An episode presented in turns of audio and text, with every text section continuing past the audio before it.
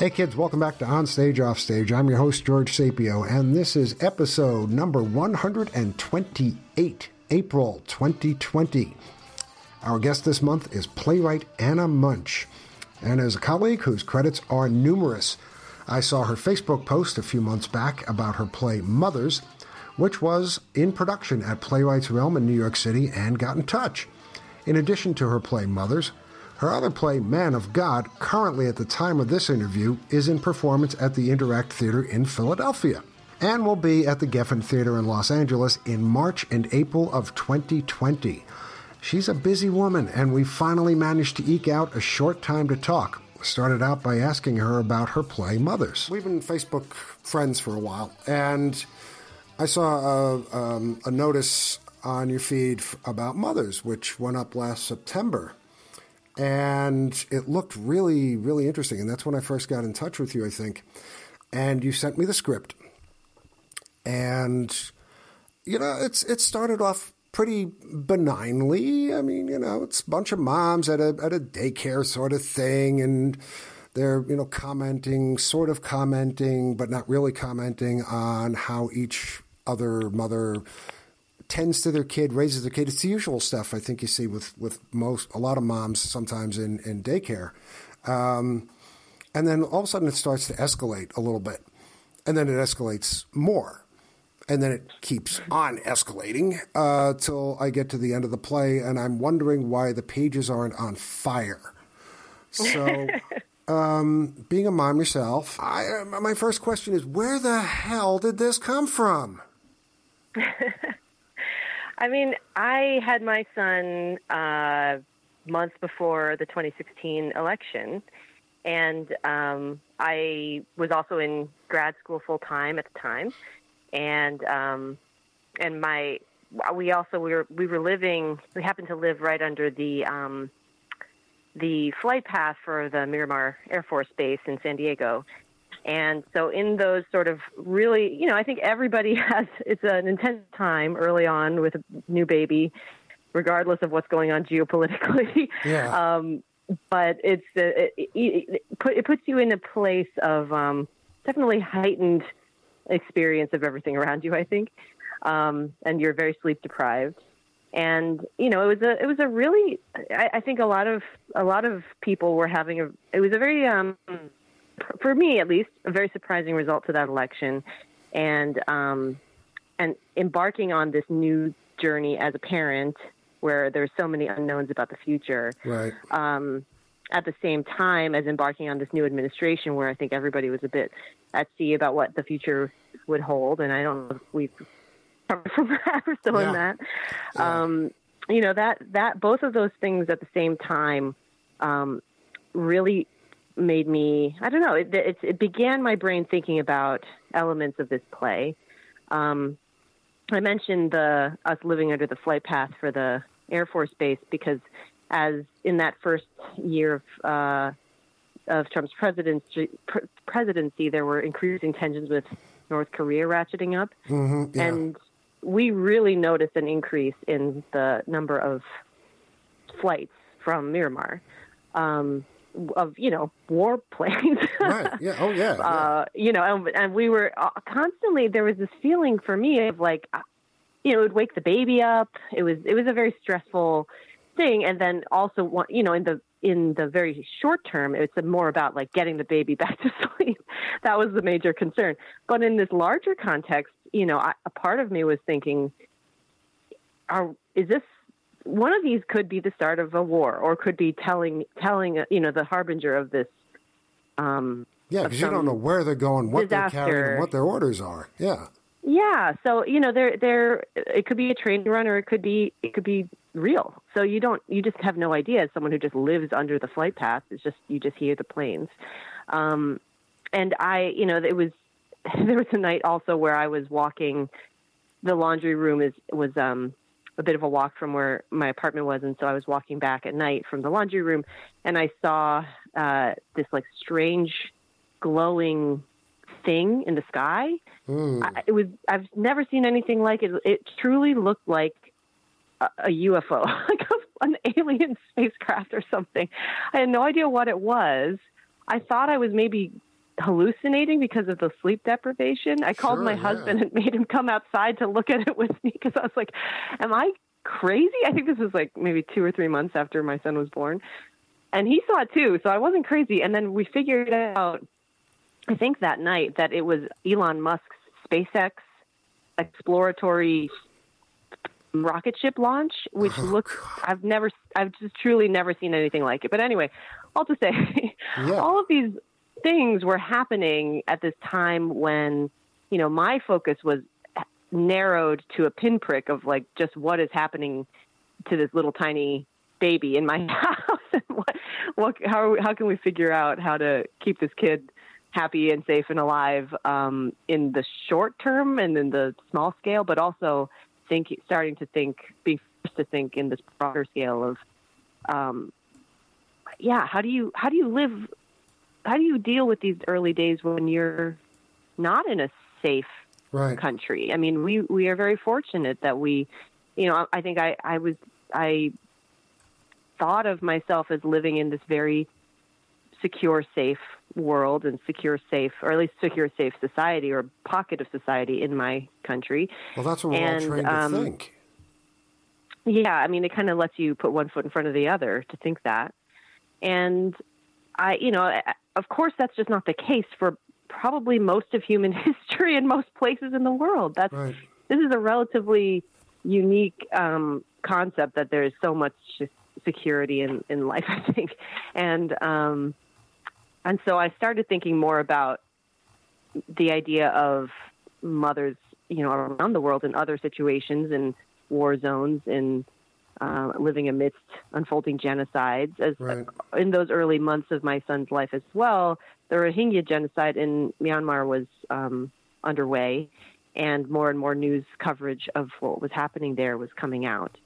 And, you know, it was one of the ways that I could keep myself awake at night when I was waking up all the time to breastfeed. I was just like staring into my phone because, you know, like they say not to do that because it'll keep you up, but I needed to stay awake so I wouldn't drop my kid. And so, yeah, it was just one of those things that one of these horrible things I would read about at night because there was just nothing good happening on the news at that time. Yeah. I think a lot of us were getting really weirded out by the way things were just going really south really fast. Yeah. But I was kind of thinking about all of these things together is part of where this play came from. I was thinking a lot about the dynamics between moms because I was a new mom trying to mom friends. I was in grad school, so I didn't have other friends who had children. So I was actively trying to kind of go out and meet other parents, mainly moms, you know, at meetup groups and stuff. And I felt that I actually didn't, the people I was meeting often I just didn't have that much in common with or had such different, you know, a New York transplant to San Diego. San Diego is a bit more of a conservative town than New York is. And I found that things that I thought were funny or just easy to take as fact were not necessarily the same baseline that the people around me at these groups thought. And so it was truly like we were from different universes or different planets, trying to connect. And so the play kind of begins in that place of looking at those small ways in which parents, moms in particular, but parents in general, you know, we're so concerned with our own. We love our kids so much. That's really what this all comes down to. We love our kids so much. We want the absolute best for them. We want to make all the right choices for them so that we're doing everything possible, everything right, to give our kids the life that we want them to have. Yeah. But of course, you know, we live in a real world where we have to make compromises all the time to be able to just survive and live. And so then, you know, because often we are kind of nervous or unsure of exactly the right thing to do or unwilling to acknowledge that we might not be able to make the perfect choice all the time, and give our kids something less than best. Yeah, I mean, it's very tough, and then it makes you very defensive. Yeah, if you don't do this, then you're not doing it right. So if other people make a different choice, then it's an indictment of your choices. Exactly. So anyway, long-winded answer. There were a lot of things that all coalesced into writing Mothers, but I wanted to sort of explore both the micro ways in which there are these sociological things that I was observing around motherhood, but also I've never felt more, you know, more of a creature, more an animal than when I became a mom, you know, giving birth, having breastfeeding, you know, there's so many things about it that are very primal, and the feelings you feel are very primal feelings. There's definitely something innate and deep lizard brain about that experience. Well, it certainly changes your perspective. So trying to tie all of those things together. Yes. Kind of where this play came from. I think the thing that struck me the most about Mothers was the introduction at last, finally, of Gladys. And I'm not going to give anything away. You know, no spoilers here. But we don't see much of her, and I'm wondering, okay, well, you know, I'm waiting for her to come into the play. And when she does, everything changes. And we get a perspective that high points everything you've done so far and just turns it into such a dichotomy of where these mothers have been and what they've never seen and what a lot of women around the world have seen, unfortunately, because like you said earlier in this interview, we live in a safe place. Yeah. Right. You know? And I mean, you know, the interesting thing on the page is, you know, you truly visually don't see this, but in a production, Gladys is standing on the stage the entire first act. You know, for people who haven't read the play, Gladys is the nanny character who's there at the meetup, who doesn't have, she's the only one who's not a parent at this place. And she's there the entire first act and doesn't speak to anybody. Mm-hmm. And that's taken from, in part, you know, people I know who are nannies. Experience when I looked after a kid in New York on the Upper East Side briefly, who's a relative's son. So I was sort of like pitching in family style and helping out. And I picked him up at his very expensive school, I guess, at the time. And he wanted to go to the park with his friends. And it was all the moms, the Upper East Side moms of the other kids and me. And I was like, okay, you know, I can talk to whoever. We go to the park. All the moms are talking to each other. I sit down with them at a picnic table while the kids play at the playground nearby. And it was truly like I didn't exist. I tried to engage with them just as a peer. Yeah, but I think they saw me as the help, as the nanny, and I was not part of – it was weird that I think for them it was strange that I sat down with them and tried to talk to them. Yeah, like, who is this person? I couldn't connect with. Yeah. And they, you know, they were talking about, like, sending their kids to which Swiss Alps, you know, summer camp thing are they going to, you know, send their kids to, which I'm sure costs a fortune. Okay, then. Yeah. And I was there trying to scrape together $20 here and there for to pay my rent and put on my plays and stuff. Mm-hmm. So the person I think Davos has a better sports world. Program. Yeah, yeah. But yeah, no, it was one of those experiences of realizing, oh, there is this massive class divide that's supported and inflicted and enacted in different situations and by different people on different people, that I think I wasn't that aware of at the time. And then by being amidst it, I thought, oh, wow, I'm seeing into something that usually I have the privilege of just not being a part of. And so, it was an eye-opening experience for me in that regard. And then, since then, also, you know, I'm multiracial. I look a bit more Asian than white, I think. And my son is my husband's white, and my son looks very white. And there have been many times where I've been assumed to be my son's nanny instead of his mother. Yeah. And you know, personally, I find it does not offend me if someone assumes that. I know we don't look similar. And it doesn't, and there, to me, there's nothing wrong with being a nanny. Like, it's not offensive to me to have someone assume that that might be my job. I don't mind. But the times when it's really bothered me is when people do not treat me as an equal until they realize that I'm a mom.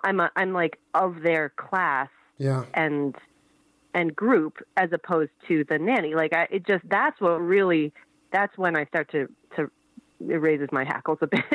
Sure. You know, so anyway, the character of Gladys is definitely very near and dear to my heart, both in terms of women I've known who have filled that role, both for me as a child, and then also, you know, people I know who do that kind of work. And then also the few experiences I have had sort of brushing up against what that calling and how difficult it is for women who have young children to have to not only, you know, I think people talk a lot about how hard it is to be a working mom and have to be away from your kids when you're at work in a very upper class kind of way. But actually, you know, the lower class women, you know, people who are really struggling in third world countries and have to leave their children at a very young age, not only for the day, but for years. Right. To be able to go and work abroad, to look after other people's children, and then send the money home so that their children can have what they need.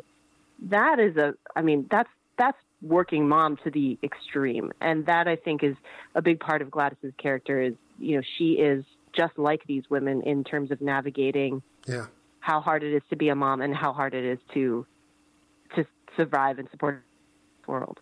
After I finished reading the play for the second time, character. Yeah, no, she's.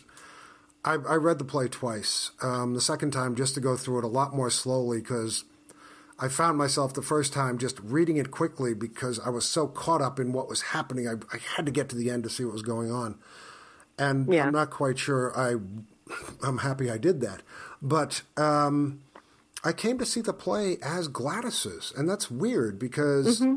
Yeah. Stage time, she clearly doesn't have the amount of time that many of the other characters do, but it all comes down to Gladys, and I found myself absolutely transfixed by her character.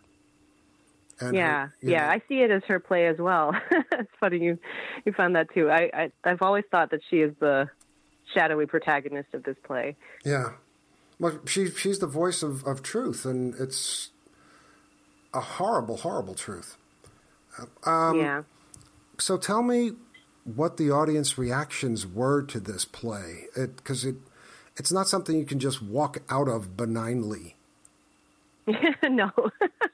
This is one of those plays where I actually don't love talking to people after it. I wonder why. Yeah, it's really, I mean, yeah, you don't feel okay after you watch Mothers. Yeah, mm-hmm. It doesn't leave you feeling great. I mean, to me, I find the statement of the play to be one of just the power of the love that people have for their children. That to me is like any kind of strong force. It can be wonderful and it can be horrible. It just depends on the circumstances. And so, to me, I don't see it as like an, you know, punishing message. It's really written from my point of view of becoming a mother and just being blown away by the force of what I felt. Mm-hmm. And sort of realizing, like, with fresh eyes, looking at the world around me, that this force is at work all around us all the time. And I was kind of blind to it before I became a parent, and that was, to me, really eye-opening. I'm sure other people have this realization. You know, I don't think you have to have children to realize it, but for me, that's what that's when I realized it. And I think so, it certainly helps, but I think, of course, first-person experience as anything always helps. But I think, you know, people see this play and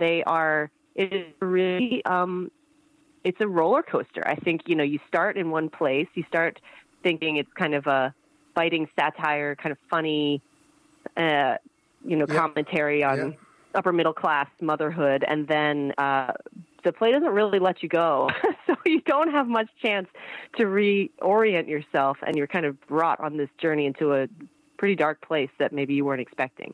And I think some people go to the theater hungry for that kind of surprise, and some people don't. And I don't know that either of those things is wrong. It's just what, we go to the theater for different reasons, and that's okay. And I feel like I want to be surprised. I want to be brought on a journey I wasn't necessarily expecting. I want to be transported and to be made to feel really strong feelings.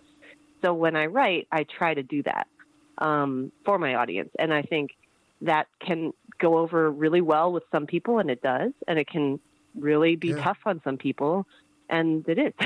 I'm with you on this. I like to go to the theater, and I like to come out with plenty to think about and new perspectives to mull over. I like my little status quo to be boinked a little bit.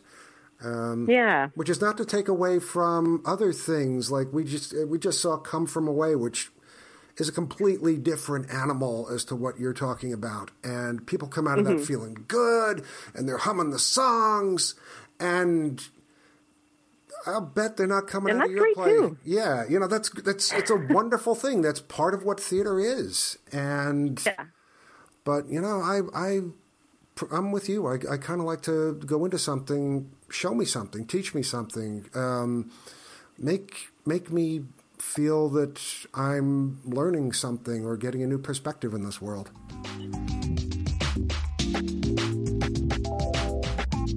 Hey kids, thanks for tuning in to On Stage, Off Stage. I'm your host, George Sapio, and this is episode number 128, April 2020.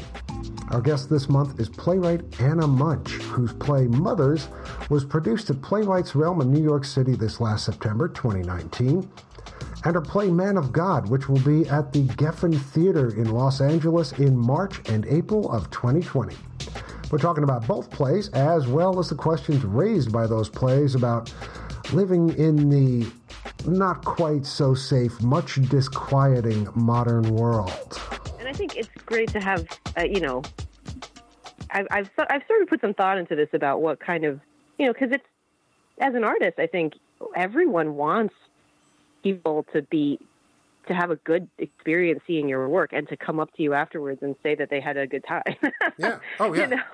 Like everyone wants that. But at the same time, when I'm writing, I'm trying to get at something in the world, or I'm trying to grapple with things that I don't understand or am astonished by or am angered by. And so the work that I write, if I'm left to my own devices, is not necessarily the stuff that's going to make a theater-going audience who, let's face it, is of a certain, racial and socioeconomic group a lot of the time, isn't necessarily going to make that group of people feel good. And so I am kind of making my peace with the fact that, when people come to see my work, it's not necessarily going to result in a lot of, pats on the back afterwards for me.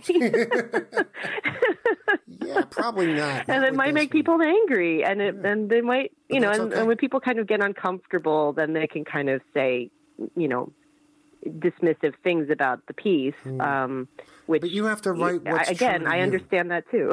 Yes. I mean, but if you wrote something else and it wasn't what you needed to write, you'd be doing a disservice to everyone. Yeah, I think so. And fortunately for everybody on our planet, not everybody has to program my plays all the time.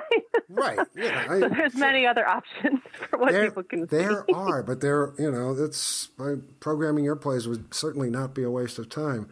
I mean, you don't stay away from the macabre. And I want to move into, with this very clumsy segue, to your current play now, Man of God, which is at... Interact Theater in Philadelphia, and going to the Geffen. Congratulations on that. And thank you. Yeah.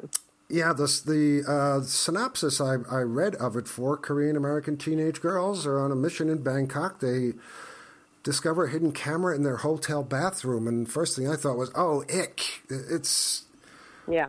Yeah. And you do make the point that they are all four different, and they have different reactions. And, I mean, that is such a uber creepy subject, which kind of reminds me of your other play, Sin Eaters, which is also where you see pretty much the worst in everyone between the technology that's being employed and, you know, who's watching what and how low do we go as a species.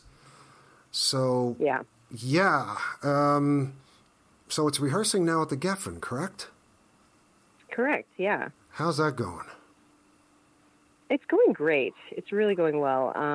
Yeah, it premiered about a year ago at East West Players here in LA, and then I think is still running or finishes up its run soon at Interact, and then we'll open in March at the Geffen. And yeah, it's a play that I think I sometimes you just the thing that you've been thinking about happens to hit the public conversation at the right time. It was one of those. I wrote this play before the Harvey Weinstein scandal broke and the Me Too movement really took off. Yeah. And it happens to be really about that subject. And so I think, you know, there's a lot of interest in the play because it feels very timely. But, it, you know, it was one of those fortuitous things where it wasn't like I was like, oh, the Me Too movement, let me write my Me Too play. But I happened to have just written it when all of that started. But yeah, no, it actually was a lot of the things that I put into my plays are these like horrible things or creepy things that I'm reacting to because it's not like I come up with it. Yeah. No, believe me, it's all around us. You don't have to look very far to find this kind of subject matter. It's literally being rubbed in our faces. Yeah. And I actually, a friend had, I was grappling with writing something about the male gaze, about, you know, sexual abuse and harassment and of girls, of kids, you know, teenagers, but you know, minors, and younger too. And that was something that I wanted to write about, was trying to find the right way in. She's a Korean American. She's a Korean American Christian in the Southern California area. And she told me about this incident where a group of college, kids went on a mission trip with their college Christian group, to, I believe, Cambodia, and discovered that their group leader had put a camera in their bathroom. Oh, lovely. And, yeah, so it's inspired by a true story.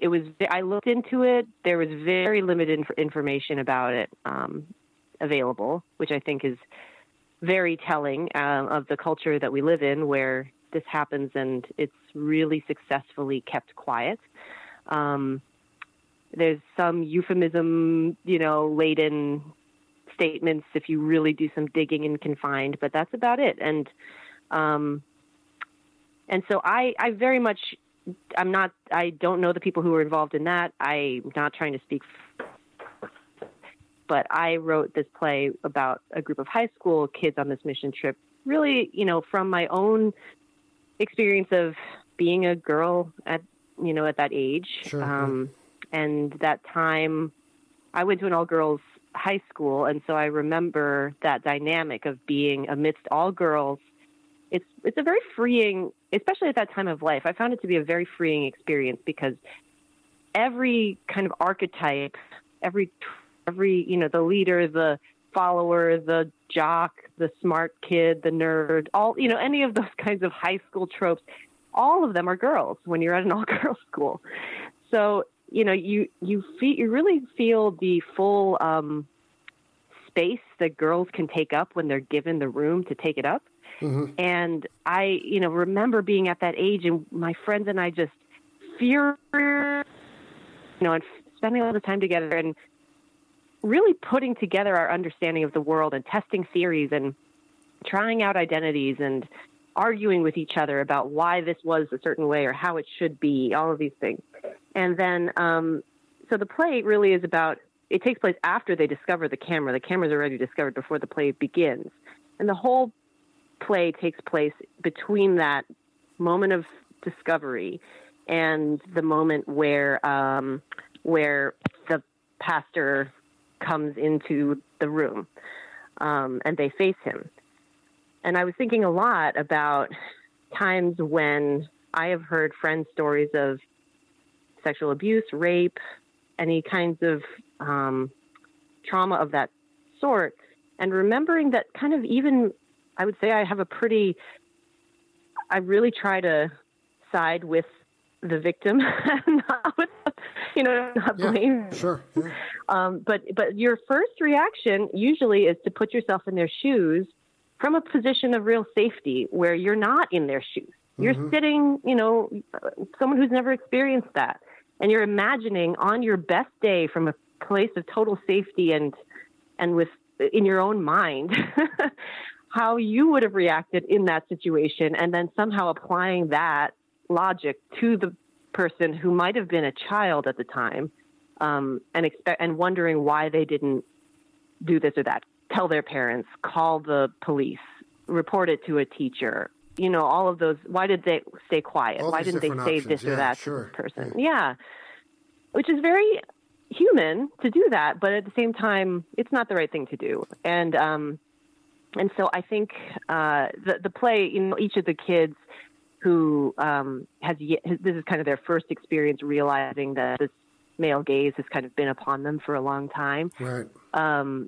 They each have a kind of revenge fantasy of what they're going to do when they see pastor. And, they're all kids, so it's all rooted in the different media they consume, different movie genres or yep. TV genres. One of them has they've been acquainted with. That's how they express. Yeah. Like that's how those are the narratives and how we base, our imaginations. And so I think that there's this trope of the strong female lead, and she acts like an action superhero, like a man, that's sure, not how yeah. like teenage girls can act when they're facing their predator.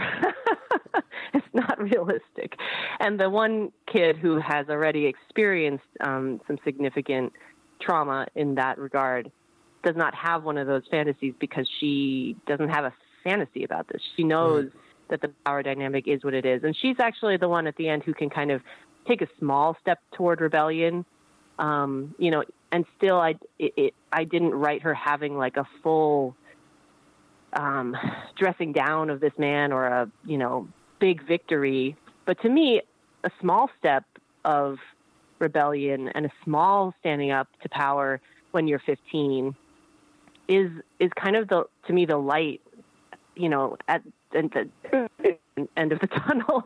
Mm-hmm. I think all of my teens and 20s were growing up and making these kinds of not mistakes, but like experiencing these kinds of things and then realizing, oh, I am now better equipped to handle those situations. And I think now that I'm, in my mid 30s, I see it. I recognize those signposts a lot sooner than I did when I was 15. And so I'm able sooner, and I feel more confident in myself sooner to be able to say, like, okay, I'm gonna head this off at the pass, or yeah. And I'm sure there's still circumstances in which I will find myself where it's going to be a power dynamic that makes it difficult to do that, but sure. It's still a it's this ongoing thing of learning, and you kind of have to just go through it and not do the thing that makes everybody like applaud and seem like an action hero. We have to go with what we've been taught and what we've seen as role models, and that's one of the huge problems these days is that we are getting the world's worst role models, because at least in this country, a lot of these role models respond with violence, and yeah. It seems to be the quick and, final solution to whatever is threatening you. And even if it isn't violence, it's something else. And you can only respond by what you've been shown already might work, or what you think might work.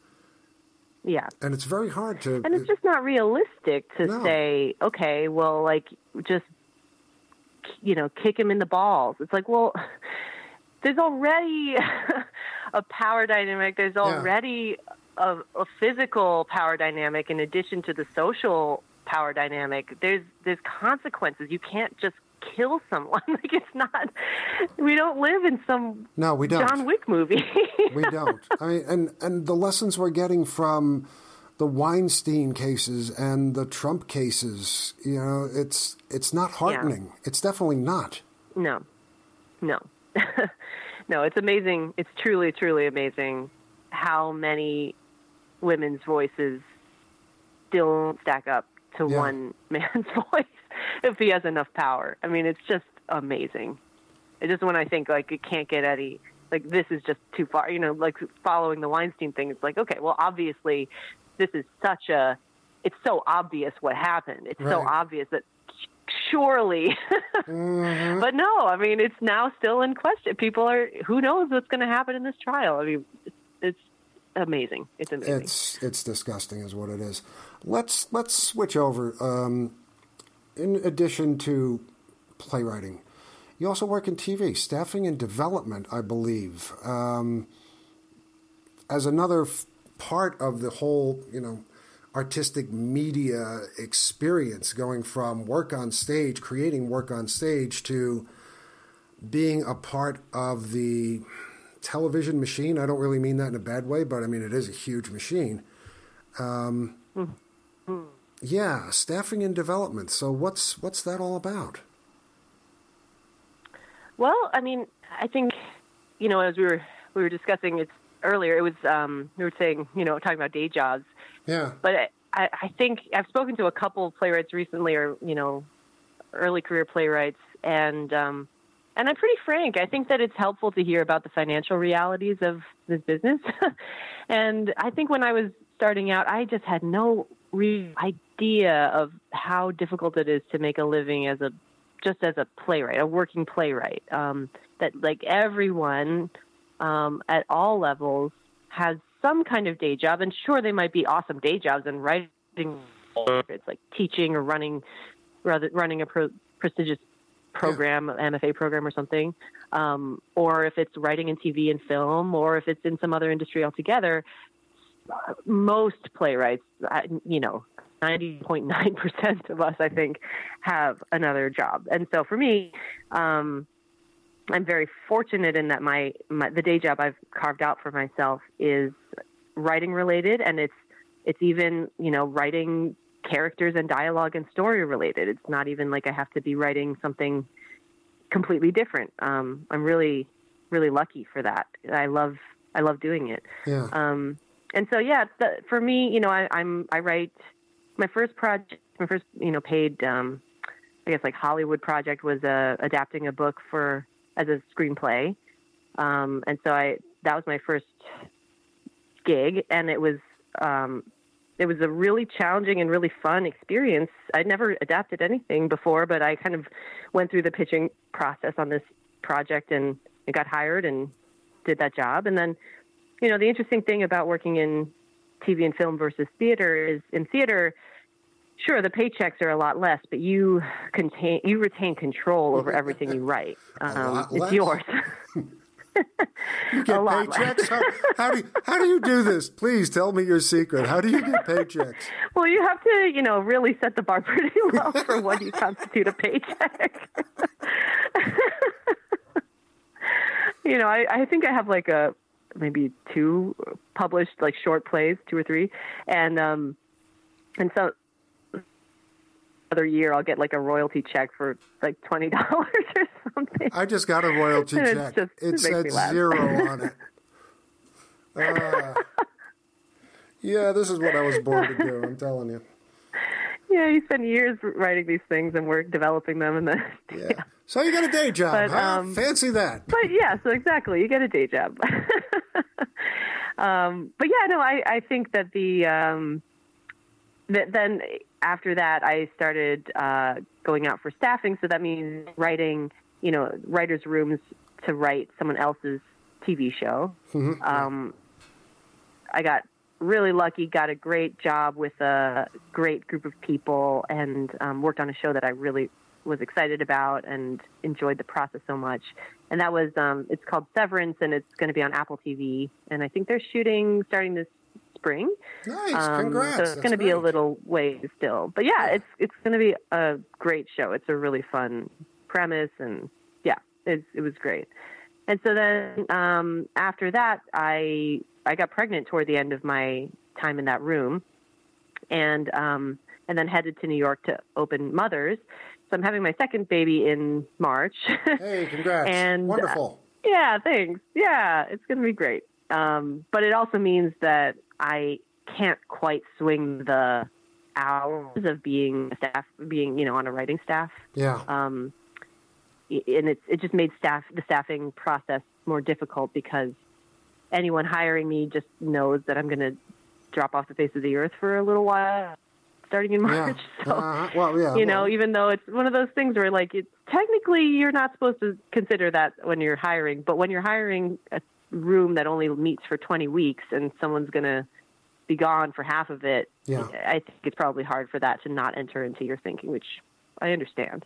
But it may pivot toward development, which means more that I'm writing my own stuff. I'm pitching on, adapting other IP, like novels, to television. And so I was working on a lot of pitches for a long time, and then got I very quickly, like kind of in quick succession, sold two. So now I'm developing a pilot with HBO and a pilot with E1, and just trying to, one of them's original, one of them is an adaptation.